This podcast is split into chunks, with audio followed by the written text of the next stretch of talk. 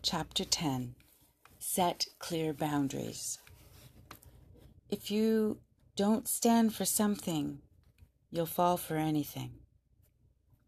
Attributed to many sources, including Abraham Lincoln. Too often, an illness, a life catastrophe, or a world event becomes the catalyst for creating clear personal boundaries around our time and energy. Treating our life as a gift requires that we recognize not only that life itself is precious, but that each of us is worthy to live it. We have the right to keep ourselves safe from what steals our energy away. It is not only a right, but an obligation if we want to live as fully and purposefully as we are meant to live. I think it's time for a conspiracy of gentleness. World events have brought us to a deeper consciousness of how fragile and precious life is, inspiring us to protect and nurture our quality of life. This awareness is also one of the gifts an energy illness brings. Energy becomes as precious as water in the desert. We cannot afford to waste a single drop. A fierce protectiveness arises as we are forced to recognize the things that drain our energy. I'm sad that it took an illness for me to have an excuse to slow down into mindfulness. Please recognize that you don't need to be sick to get better. You don't need an excuse to become the architect of your own life. Only the awareness that your life is your own and that you deserve to live it well. Yes, I am full of the righteousness of a new convert to self care. I just feel so incredibly better when I keep my pace of grace. I'm continually humbled by the nascent self discipline that protects me like a highly paid bodyguard whose warnings I dare not ignore. Whenever I rationalize that I'm feeling so much better, can't I just and spend a day overdoing or have one too many quickies instead of the full 45 minutes my body needs for rest? or wait until I get tired to rest, the cost is more than I'm willing to pay. I scuttle back instead inside the safety of my guardian's arms. Because I have been consistently living for six years within the boundaries of the 10 rules for health, my body now amazes me with its resilience. I can have a day without an actual nap and get back on track the next day, only to find that my cup of energy refills quickly once I reestablish my regular routine. Setting clear boundaries is the third strategy of the Virtues Project. It is about protecting our children, our health, our time, and our dignity. The fifth rule for health, presented earlier, suggested a number of different boundaries. Rule 5 Pace yourself. You have four hours a day for work, sometimes six. Choose carefully. Keep your correspondence current. Enjoy. Enjoy. When I unwrapped this rule, I saw that it contained five distinct ways to practice the virtue of moderation. Number one, establish a gentle pace. Set your own pace for the day. Do not allow others to determine how you will spend your energy. Number two, determine how many hours you can be productive. Set boundaries around the time of your day that you can control. You will discover an abundance of free time you didn't know you had. Number three, Choose your activities for the day carefully. Remember that you are responsible for the things to which you say yes. Number four, keep up with correspondence. Stay on top of emails, mail, and bills. More on this in the last chapter Plan for Grace. And number five, enjoy yourself. Set boundaries around your time and energy so that you are basically doing what you find life giving and enjoyable.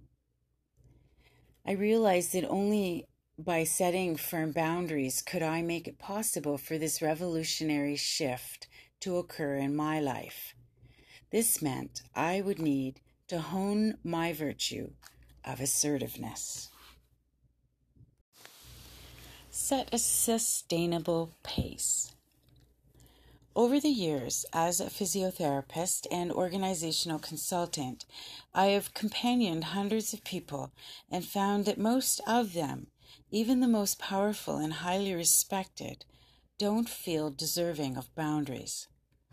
The virtue of assertiveness does not come easy, yet the price we pay for living without sustainable boundaries is simply too high. In Japan, there is an extreme example of this in the growing phenomenon of men dropping dead in their tracks. It's called salaryman disease.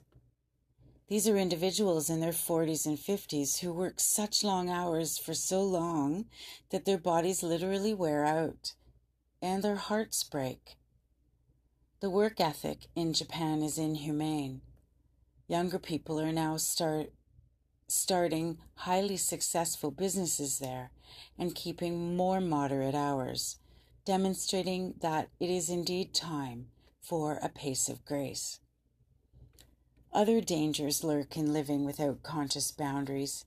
If we give too much of our time to work, we lose the quality of our relationships, and often we lose them altogether. If we overspend our energy, we lose our health. If we scatter our energies responding to people's demands, we may lose the God given opportunity waiting patiently for us to notice. Discover your natural boundaries. Learning to pace myself and set clear boundaries meant first of all observing which activities drained me. In the early days of the heavy fatigue that post polio brought, I discovered that there was one activity that drained me more than any other. To my surprise, it was talking on the phone. One long phone call would literally cost me a full day. Overcome by fatigue after the call, I would have to cancel my plans for the rest of the day and go do nothing but lie on the couch, read, and doze. I had absolutely no choice.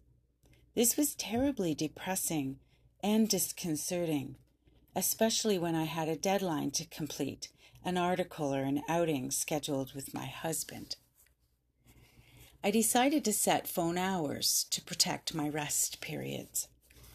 I used my home answering machine more often, and my assistant at the time screened all my business calls.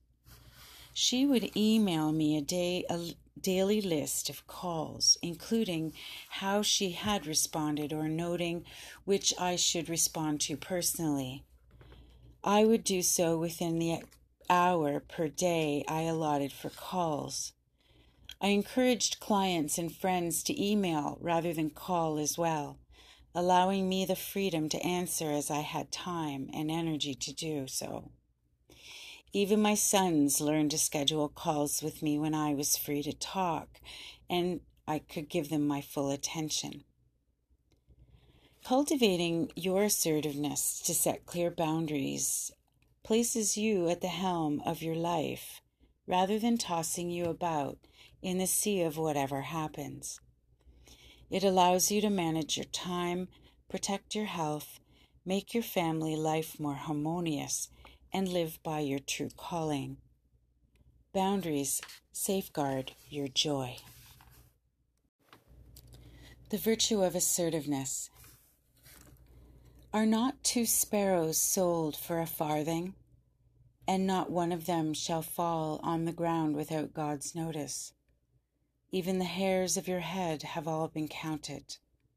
Do not worry. You are worth more than many sparrows. That's Matthew 10 29 to 30. Being assertive means being positive and confident. Assertiveness begins by being aware that we are people. Sorry. Assertiveness begins by being aware that we are worthy people. We have our own very special gifts. When we are assertive, we think for ourselves and express our own ideas, opinions, and talents. We make a difference in the world in our own unique ways. We know what we stand for and what we will not stand for. We refuse to be passive and have no need to be aggressive. We set clear boundaries in our lives. Signs of success. I am practicing assertiveness when I think for myself and stand up for what I believe, share my own ideas and feelings with others, have no need to be either passive or aggressive, choose not to allow others to lead me into trouble, expect respect at all times, ask for what I want, have clear limits that protect my energy, my health, and my choices. The affirmations I am assertive. I think for myself and do what feel I feel is right. I have clear boundaries. I tell the truth about what is just. I am my own leader. Resist telephone tyranny. You don't have to have an energy disease for the telephone to exhaust you. Without assertive time management, the telephone is one of the most time consuming, draining, and wasteful implements in the world. If we keep going the way we are, future generations will be born with an electronic ear implant. With the advent of the cell phone, which we carry everywhere, we are never out of reach of the demands others make on our time. Isn't it time for us to reclaim our right to silence, giving us time to concentrate on a project that requires our full attention? In an office where I once worked, the telephone rang so incessantly we had the expression worcus interruptus. We were terribly unproductive because the telephone always took precedence. Allowing that to happen is a very ineffective choice. It has now come to the point where our privacy is severely threatened. A young woman in her teens complained to me once that she was being harassed by her boyfriend, who called her cell phone dozens of times a day to check on her whereabouts. But when she wasn't when she wasn't with him, we had a talk about personal boundaries. Because she still wanted to be in the relationship at this point, she decided to tell him, If you want to be in my life, you must respect my privacy. It's your choice. Of course, she had to be willing to let him go for this boundary to mean anything. When you set a boundary, it is only real if you say what you mean and mean what you say. I recall a petite woman in her 40s who confessed at a Virtues Project workshop in Arizona that she was tyrannized by the telephone and was very challenged by the third virtues strategy to set clear boundaries. She admitted to the group that she felt incapable of saying no and that the biggest burden in her life was the time she spent listening to friends complain on the phone, literally hours each day. I just can't reject them, she said tearfully, but they're driving me crazy. We companioned her to help her get to the heart of the matter, which was the fear of losing friends and of incurring their resentment, as well as a fear of being selfish. until she discerned that her own freedom and peace of mind were actually more important to her. She was then able to come up with a boundary that she felt comfortable for her and assertive words she could use when none of these friends called. One, sorry. She committed to setting a boundary of talking no more than 10 minutes at a time on the phone, and her assertive statement was Alicia, before you tell me what this call is about, I need to let you know I have a new personal rule that I will only spend 10 minutes on any phone conversation. I'm getting lots more done these days. Now, what were you going to tell me about? She set a timer for 10 minutes, and when it rang, she said, I need to go now, Alicia. She would then give her friend a virtuous acknowledgement, such as, I admire your patience in dealing with your son. Then she would simply say, Thanks for calling, and hang up. I saw her a few weeks later at a conference. She was radiant and seemed taller somehow. She waved wildly from across the room and made our way toward each other. Linda, I'm so happy. My life is just fantastic since I started setting boundaries. I don't let anyone disrespect my time anymore. I'm free. My friends think it's a great idea, and they're starting to set boundaries too. Having said this, I want to acknowledge the fact that for many women isolated at home with children, the phone is their lifeline of sanity and support. It is almost certain that the minute the phone rings, a baby will start to whimper, a toddler will desperately need a drink now, or a teenager will have a dire emergency. This is a sign that the phone is being used excessively. If there is a routine to a parent's call, children are far better able to adapt to it. You can leave a message on an answering machine about best times to reach me, or answer briefly and call a person back. Life will work out far better if you decide when to answer and when to give total focused attention to your children. Are you an E type personality? Earlier, I mentioned the E type personality, someone who tries to be everything to everyone. If you fit this category, you must take steps to detach from the need to please. One way to do this is to realize that you are worthy of setting limits. I think one of the biggest challenges for us E types is that from time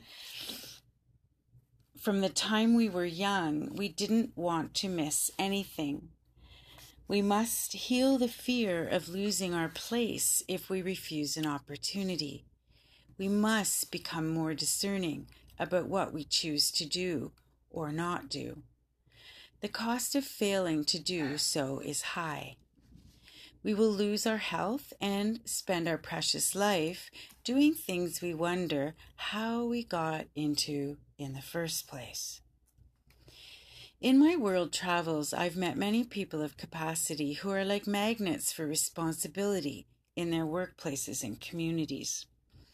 Because they do things with excellence and are outstanding at completing responsibilities, everyone thinks of them first when a job needs doing or a committee is formed. Often these natural leaders become overburdened. When I companion them about their stress level and ask them what they're doing for self care, they say things like, I finally took a holiday, but I got sick. I believe that is one of the symptoms of the E type personality and comes from an addiction to approval and a compulsion to be important. They appear to be selfless, but I believe that this is a cover up for the kind of selfishness, a hogging of responsibility based on the fear of losing one's special place as the one who can do it all. It is a self indulgent and self destructive, No one is that important. I speak from experience. Choose quality of life.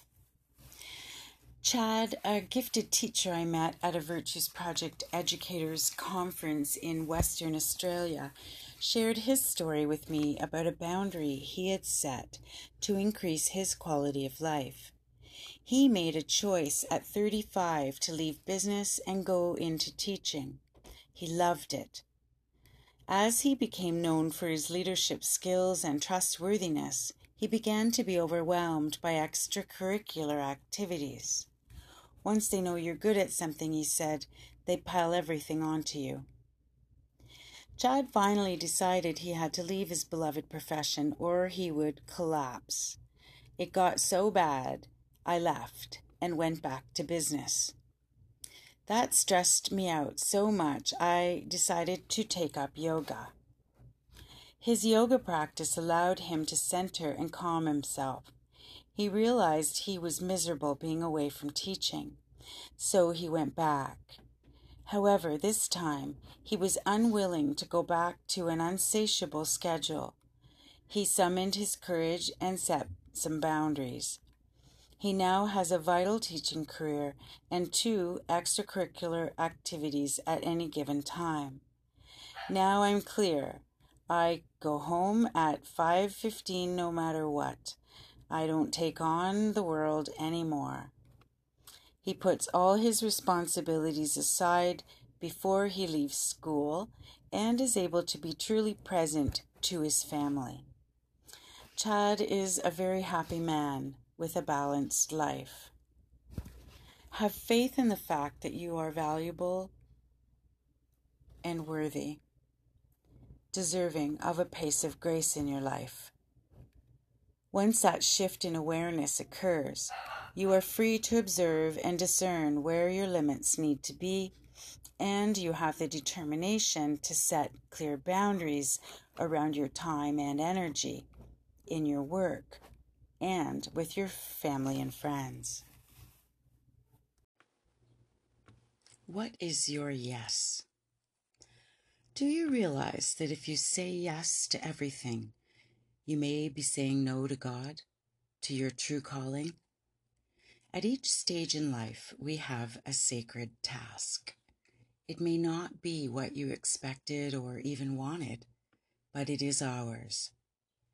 It may have to do with seeking our life partner, nurturing a marriage, raising a child, discovering our life service, or establishing a new standard of excellence in our profession. It may be breaking a cycle of addiction or abuse in our family.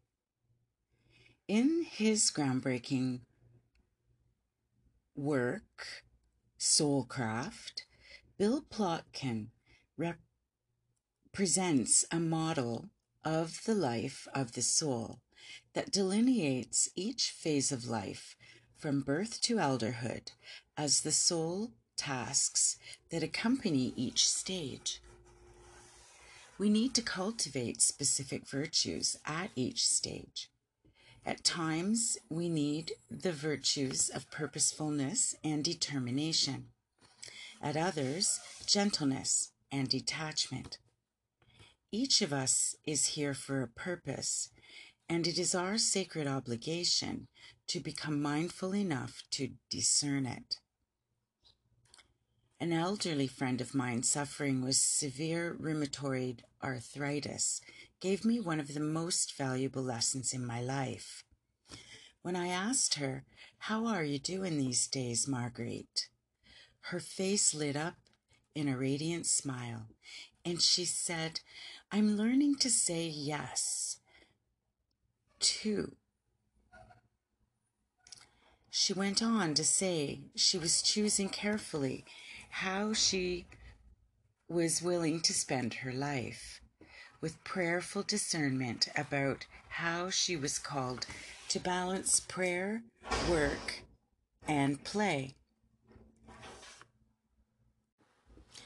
She had taken up painting and was gently working away at a self portrait. I saw this as an act of true courage in Marguerite, who is a member of a religious order that highly values diligent work and selfless service. What a model she is for me of the virtues of detachment, acceptance, joyfulness, and yes, assertiveness. Patricia is another woman I greatly admire, who is in her late 70s when she first attended a Virtues Project workshop. She promoted the project for years in her own international work on peace building with children and youth. She is one of the most gracious, elegant, and beautiful women I have ever known. Dan calls her a woman of class. During one of our visits, she told me she was preparing for her next stage of life, knowing at the age of 83 it would likely be her last. She was mustering the courage to give up the many services she had done for years for her local community in order to focus her attention on composing peace music as well as working with youth for peace at an international level. As she spoke of music, her face lit up. As she spoke of her many duties she was struggling to pry herself away from, and the fact that people still called her for everything, her brow was furrowed. I pointed this out to her, and she laughed. We talked about the fact that if she continued to say yes to the many requests she received to help, she would be saying no to her heart's true work, to leave her music as a legacy. Composition requires contemplative time, free time unencumbered by interruptions. I urged her to come up with a simple phrase she could use to tactfully turn down the constant requests people made on her time. It took her a few days to come up with it, you know, I would love to support you in this, but I'm quite involved at the moment. No need to explain or justify, just a simple statement. She was delighted by this life changing decision to assert her boundaries. If it be thy pleasure, make me to grow as a tender herb in the mountains of thy grace that the gentle winds of thy will may stir me up and bend me into conformity with thy pleasure in such wise that my movement and my stillness may be wholly directed by thee. Baha'u'llah, prophet and founder of the Baha'i faith, from Prayers and Meditations. Don't miss your divine opportunities. There are many good books on time management. I believe we can take any method and make it work, but first we must take ownership of our time, for it is ours. Or perhaps it is God's, in light of our being here for a purpose. Our Creator knows our unique gifts and has created us to serve in special ways in this brief span of time. While traveling in Iran, I heard a story of a man who went to a prophet and offered him his life. The prophet said to him, Go to this city and open a shop. The man immediately traveled there with great anticipation that he would be able to render a service to his Lord he became a rug merchant. For years, he simply sold rugs, made a decent living, and of course began to wonder what it was all for. Ten years after he had opened his shop, a man was being chased through the streets by guards, shouting at him to surrender. He tossed a document rolled into a scroll into the rug shop and raced down the alley. The shopkeeper immediately hid the scroll and later opened it. It was an illumined tablet written in the hand of the prophet, contained precious guidance for his followers. The rug merchant was full of joy that he had the privilege of guarding this tablet until a messenger came for it. I never want to miss my true assignment because I'm too busy doing other things. I have a deep desire to be pleasing to God and to play the part that I am meant to play on this earth. Even as a child, I never wanted to miss anything. I once heard Ruhai Rabbani, a leader in the Baha'i faith, speak at a conference in St. Louis on his on this theme. Louis, sorry, St. Louis. And my apologies for butchering that name. Ra, ra, mm, mm, mm, I'm not even going to try it. Continuing. To paraphrase what she said, I'm not worried about getting to heaven. I live a fairly decent life. I'm not worried about my sins of commission. God is kind and forgiving. It is my sins of omission that worry me. What opportunities has God placed in my path that I have missed? I once spent an entire day in prayer to discern what to do about my work situation. I was feeling pulled apart by my work at the hospice with the dying and their families, which I loved, and the emerging work of the Virtues Project, which served communities. As I meditated in the meadow around our home, I heard, You will be offered a new job. You're not to take it. I have other things for you to do. I was puzzled because my problem involved two jobs I already had. The next day, the chairman of the hospice board asked me to lunch and offered me the post of executive director. Before I could catch myself, I blurted out, No. He was naturally shocked. Linda, you haven't even heard our offer. I replied, I feel really honored that you're offering this job to me. Thank you, but I can't accept. I have other things to do. What could you possibly do that would be more of a difference, make more of a difference? He said. The Virtues Project. Oh, he said, that will never fly. Since then, the project has flown me around the world, and he has offered to eat his words. Cultivate the gift of your assertiveness. To protect our time and energy with clear boundaries requires the virtue of assertiveness. It's one of the most challenging virtues to practice because we've been trained to avoid confrontation. And many of us have that 12 step programs, such as Alcoholics Anonymous, call the disease to please. Assertiveness is the virtue that helps us establish what we will stand for and what we will not stand for. It is an attitude expressing truthfulness and justice. It allows us to clear draining activities from our lives and to detach from people who are energy vampires. Sometimes this person may be a close relative. It may be our own child. If the child has special needs or is very demanding, it may be a needy friend who leans too heavily or a run, an unreasonable boss. It may be your mother. I recall the story of a guilt addicted mother who gave her son the gift of two shirts you don't like the shirts? Aren't you going to try them on? She asked as soon as he had opened them. Uh, sure, Mom. He put on the first shirt. She said, You didn't like the other one?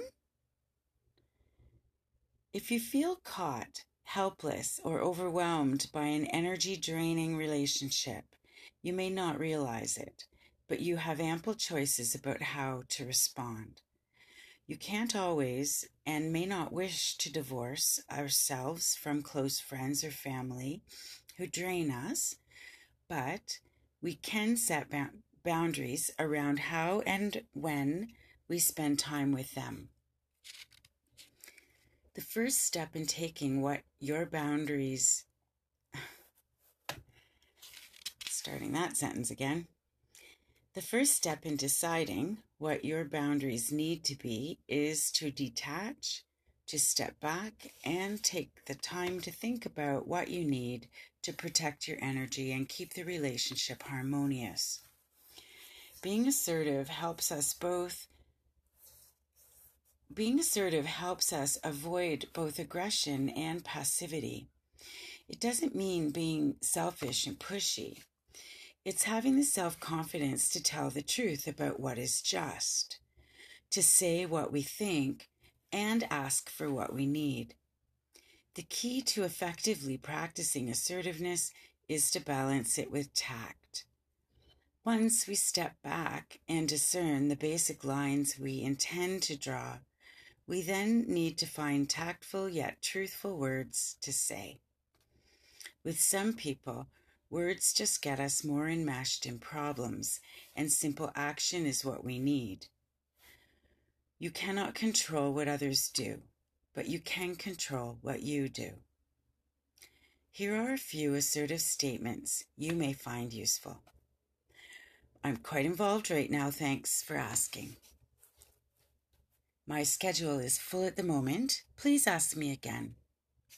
Only if you want them to. I'd love to talk, but I only have a few minutes. How can I help? It would be great to see you, but I'm sticking close to home these days, needing a lot of quiet time. I appreciate your asking. I've already contributed my quota to charities this year. Good luck with your campaign. Mom, my life is really full right now, so I can't spend much as much time with you as I have been. I'll be visiting once a month, and I'll call you every week. I'd be happy to help you with this new project. Which of my other jobs would you like me to put back on on the back burner? Let me give it some thought. I'll think it over and let you know. I'll give it careful consideration. The last three phrases are particularly helpful in responding to children and requests and demands. Assertiveness is essential in parenting. When we appease our children by complying with their demands in the moment, promising something later cannot fulfill. We destroy their trust and model dishonesty. I'm going to read that sentence again. When we appease our children by complying with their demands in the moment, promising something later we cannot fulfill, we destroy their trust and model dishonesty. We're teaching them to lie to avoid confrontation. Peace at any price is very expensive. It costs us our integrity and robs our children of trust. Be sure to be trustworthy as well as assertive. And after you've thought it over, let them know what you've decided. Make family life harmonious. Boundaries are essential to prevent conflict and create harmonious atmosphere in family life. Using the tactful, loving, assertive language of virtues to appreciate each other, often and firmly calling for the virtues that are needed when a correction is necessary, gives everyone a sense of safety. A family without boundaries is like a leaderless group, chaotic and confusing. Children feel safe when boundaries are clear. Without them, they get into constant wrangling and fighting. In the area of discipline, many parents are called what I call many parents are what I call sliders. They slide from being too permissive most of the time to blowing up and losing their temper when a child goes too far. Developing four or five ground rules that everyone agrees to abide by can transform family life into a relative haven of peace. One of my ground rules when my three grandchildren and I are together is that they only use peaceful language, even when they're angry or frustrated. We encourage the honest expression of feelings in our family. English is a rich language, and we can choose many ways to express feelings that don't include cursing. The first time I recognized the need for this boundary was when I was supervising them in a swimming race across a resort pool where we were vacationing. They had chosen floats and were kicking their way across the pool. One of my granddaughters had chosen small floats that keep sinking, and she was lagging behind. Suddenly, out of her mouth came a string of expli- expletive, expletives, expletives fit for the proverbial sailor. I immediately ordered her out of the pool, wrapped her in a towel, and said, Darling, God gave you your tongue for beauty, not to say ugly words. I want you to think about that for a few minutes. She began to pout. I added, When those few minutes are up, you will tell me three ways you could have expressed exactly what you were feeling using clean words. She perked right up, tapping her chin with her finger, and began thinking. I could have said, I feel mad inside. That's one. I don't like this float. It's not working. And this isn't fair. Can we start over? Excellent, I said. Those are all respectful ways to use language when you feel frustrated. The race was restarted with equal support for each child. This was an example of restorative justice, where a consequence is given that restores respect or justice or unity. Just punishing a child builds up resentment. The goal of this approach is to restore the virtue that was missing and to restore the offender back to the family or the classroom or the community. Later, we were playing golf in a grassy area full of tufts using miniature plastic c- clubs belonging to my grandson. The children laughed hysterically as I hit the ball about half an inch. Stupid grass, I said, hoping for more laughs. Instead, my granddaughter pulled me by the arm and said, Grandma, sit over here, please. Use your tongue beautifully. Three other things to say, please. Whether you are single and sharing a place with roommates or married with children, you are in a community. If you want life there to be harmonious, sit down and decide on a few ground rules together that will make life run smoothly. Using positive language, what you do rather what you do want rather than what you don't want, and adding virtues, especially when children are involved, work well. For example, this house is a peace zone. We speak act, and treat each other's things with respect. Here are some other guidelines for effective family ground rules. Short and sweet, brief and positively worded, moderate, just three to five rules, virtues based, include virtues words, include ways to make amends agree on and clearly communicated. Protect your family time. We live in an increasingly stressful work culture in which the workload keeps expanding while the workforce keeps shrinking. As companies downsize to cut costs, competition for jobs has us racing to keep up. In the midst of survival pressure, how can we protect our personal time? How do we meet our spiritual craving for solitude and also have better quality time with our children, our friends, and our intimates? Virginia Satir, an esteemed Canadian family therapy specialist, was one of my models. Her book, Playmate People Making, had a profound influence on my thinking as my approach as a therapist and my own family life. She wrote of a concept called family engineering, in which each uh, person in the family schedules time alone with each other person in the family, along with the entire family as well. Think of the intimacy that you uh, have experienced when you have spent special, focused time with your mate or one of your children. If we're too busy to consider engineering our time in this way, then we are too busy. Loving moments, sitting on the side of a child's bed, sitting in front of a fire with your partner, going out for an intimate dinner, going fishing with a child, these are the memories that matter. This is what builds sustainable intimacy.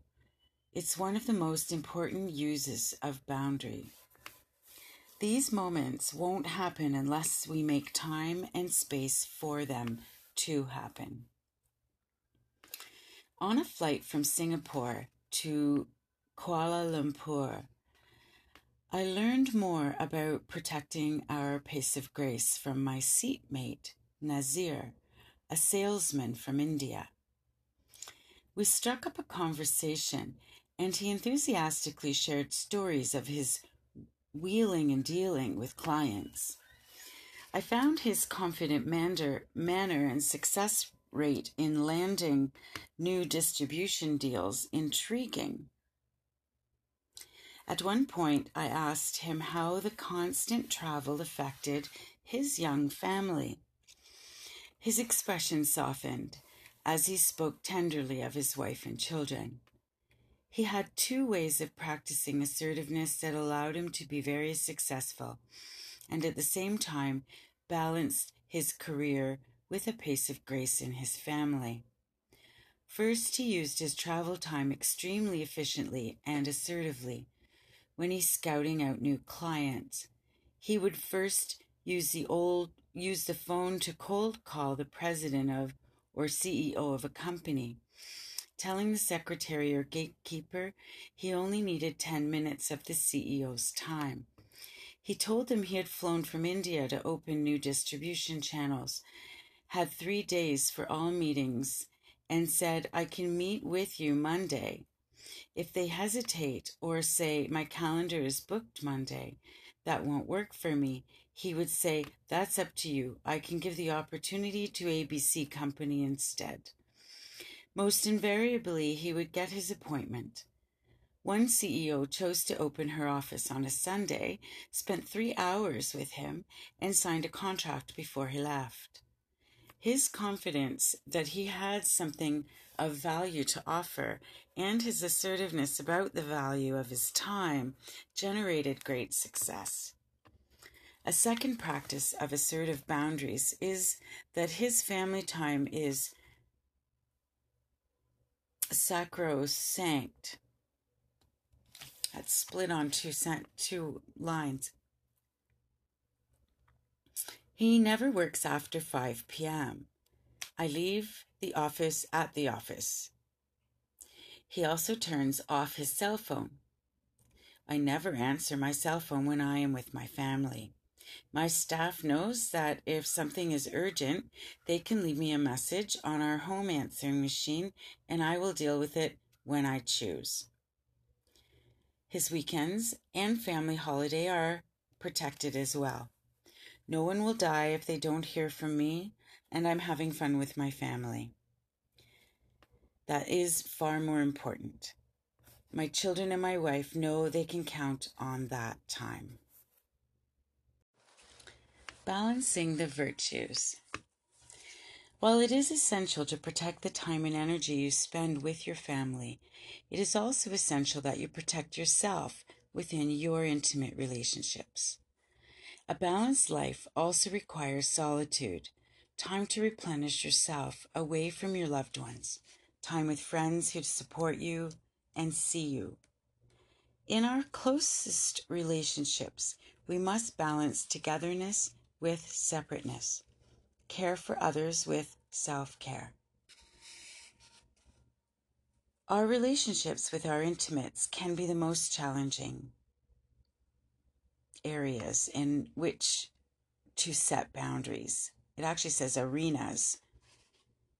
Our relationships with our intimates can be the most challenging arenas in which to set boundaries that keep them resilient, abiding, and above all, safe.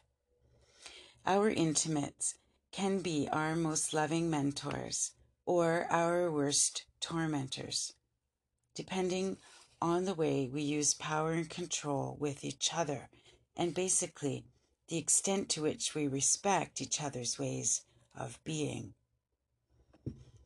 Sacrifice is often called for, but it must never include the sacrifice of our sense of self. One of my dear friends a craggy, charming Scotswoman with whom I've gone on retreat for many years, describes a deeply private sense of herself that she has never allowed marriage or six children or a challenging life working in the family business to steal from her. It is my innermost self, a tender green shoot in the center of my being the Maori have a word for personal power, which also means the spirit of a person or a people. It is mana. M A N A. I remember a Maori friend telling a woman who was continually having problems at work and in any group she joined set your boundaries, don't give away your mana. I've discovered over the years that the personal spiritual practices of the virtues almost always need to be in balance. That to stand on our holy ground requires us to put one foot in one virtue and one foot in another. For example, forgiveness and justice are balancing virtues. If you go on forgiving someone and allowing them to continually hurt you, that is not just, and it does not serve either of you. Tact and truthfulness go together, as do determination and discernment, helpfulness to others, and assertiveness to seek help when we need it. Setting boundaries in our most intimate relationships is having one foot in assertiveness and the other in acceptance. Without acceptance of the things we cannot change about one other and one another, assertiveness becomes rigidity. Without assertiveness, acceptance gives us no stopping place, no solid sense of what is acceptable and what is not. Spiritual and emotional abuse, as well as physical abuse, exist in many relationships in which these two virtues are out of balance. Your time is property that belongs to the Lord. And if you do not make good use of it, you shall be held accountable. Brigham Young, Church of Jesus Christ of Latter day Saints. Stop in the name of love. Genuine boundaries require a shift in our spirit, a resolve that this has to stop, a decision that a relationship must change or go out of our lives is a huge one. In the category of I only, if only I knew then what I know now, I count my awareness that I can discern what is just and have the right to require it. When we are at the end of our rope with a relationship, we might cry, rage, or in some way try to impress to our partner how deeply we are hurt. This is meant to motivate them to change, and we're shocked when they just dig deeper or rage back. The truth is that we're throwing ourselves on their mercy rather than having mercy and justice ourselves. We spend all our energy trying to get them to change when the one and only person we have the power to change is ourselves.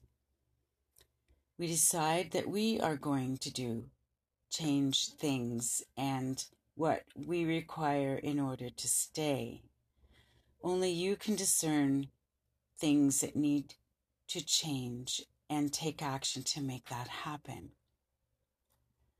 A woman attending one of my retreats said that the gift she received from the weekend was a brand new awareness that she had the power to set boundaries in her relationship with her husband. She could balance love and assertiveness. She had taken some reflection time to walk and write in her journal the three things that needed to change if she was going to stay in her marriage. She saw the ways that she was colluding with her husband's overspending, abusive language, and refusal to clean up after himself. She realized that by practicing love and assertiveness, she could stop feeling helpless, begging, nagging, and crying to get him to change. She decided to take three actions. First, she would open her own checking account and deposit her paycheck into it, deciding what she would place in the family account and contributing to a savings account each month, rather than dumping all she earned in the family account for her husband to spend with abandon. Secondly, she would ask her husband to speak to her respectfully and immediately walk away if he chose not to. Third, she would wash only what he put in the hamper, piling anything he left lying around in a plastic bag in their closet. She later told me that the combination of focusing on her husband's positive virtues and her new boundaries had utterly transformed their relationship. Assertiveness allows us to stand strong without overpowering someone or allowing them to disempower us. It is asserting in a positive way what we need. If I'm going to stay in this marriage, there are things that must change. This is what I'm going to do differently. What else do you need from me to help this happen? This is very different from the manipulative attitude of, if you don't change, I'm leaving. It is taking a stand that you need to treat each other respectfully and fairly. When you do this, you're raising the context to the level of principle, of virtue, rather than condemning the character of your partner. One time when I was struggling in my marriage, I decided to give a workshop on codependence, the syndrome of living through and for another, enmeshing yourself in that person's life, putting up with and covering up addiction and dysfunction. I opened the workshop by saying, This is my first workshop on codependence, but don't worry, I'm an expert on codependence because I am an expert codependent. I'm giving this workshop because I need to take it. I've learned through years of struggling to distinguish my spiritual work from my husband's work, to distinguish between responsibility and control. Whose power do you carry? Whose issues do you focus on? We must not carry what is not ours to carry because we are because while we are busy trying to control or protect or change someone else, our own spiritual work will languish. Having the courage and assertiveness to set clear boundaries with our time, energy, and relationships is a powerful way to sustain a pace of grace and lead our lives as we choose. Exercise grace. Set three boundaries. Take a look at your first exercise of grace in chapter 1. What stresses you and what blesses you? This is key to discovering the boundaries you need to create in your life. Observe the activities that, if you set limits on them, would really help you conserve your energy and enjoy your life more. During your quiet time, reflect and journal about how effective your boundaries are in the three areas of time, energy, and money. Think about where you feel the greatest energy drain and begin there. Is it overspending?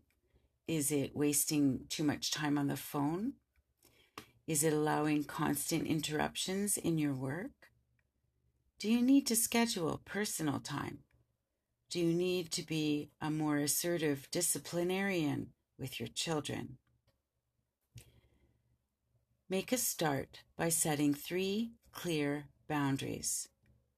Word them positively. Word them in the present tense I am, not I will. Include a virtue, the language of your personal power. For example, respect. I'm willing to continue conversations only when they remain respectful. That was number one. Number two, moderation. I screen my calls and keep each call to 10 minutes. Number three, joy. One hour a day is mine to do whatever I want as long as it brings me joy. Summary of Chapter 10 Set Clear Boundaries.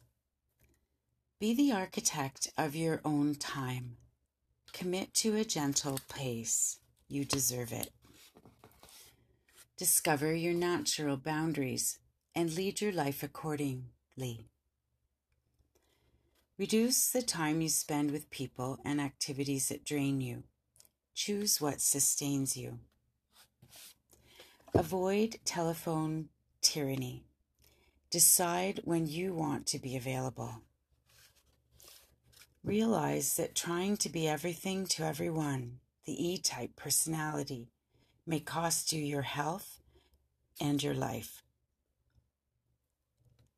Put people first and protect your family time. Create clear boundaries to make family life run smoothly. I'm going to repeat that because I read it completely wrong. Create clear ground rules to make family life run smoothly. Create boundaries for yourself within your intimate relationships. Never give your power away. Establish your balancing virtues. They are your holy ground. As you explore the boundaries you want to set in your life, there is another essential element to consider time for play. The next chapter focuses on play as the balancing element that keeps our spirits beating gently, nurtures our relationships, and feeds our spirit. I read that wrong too. I'm going to read that last sentence again. The next chapter focuses on play as the balancing element that keeps our hearts beating gently, nurtures our relationships, and feeds our spirits.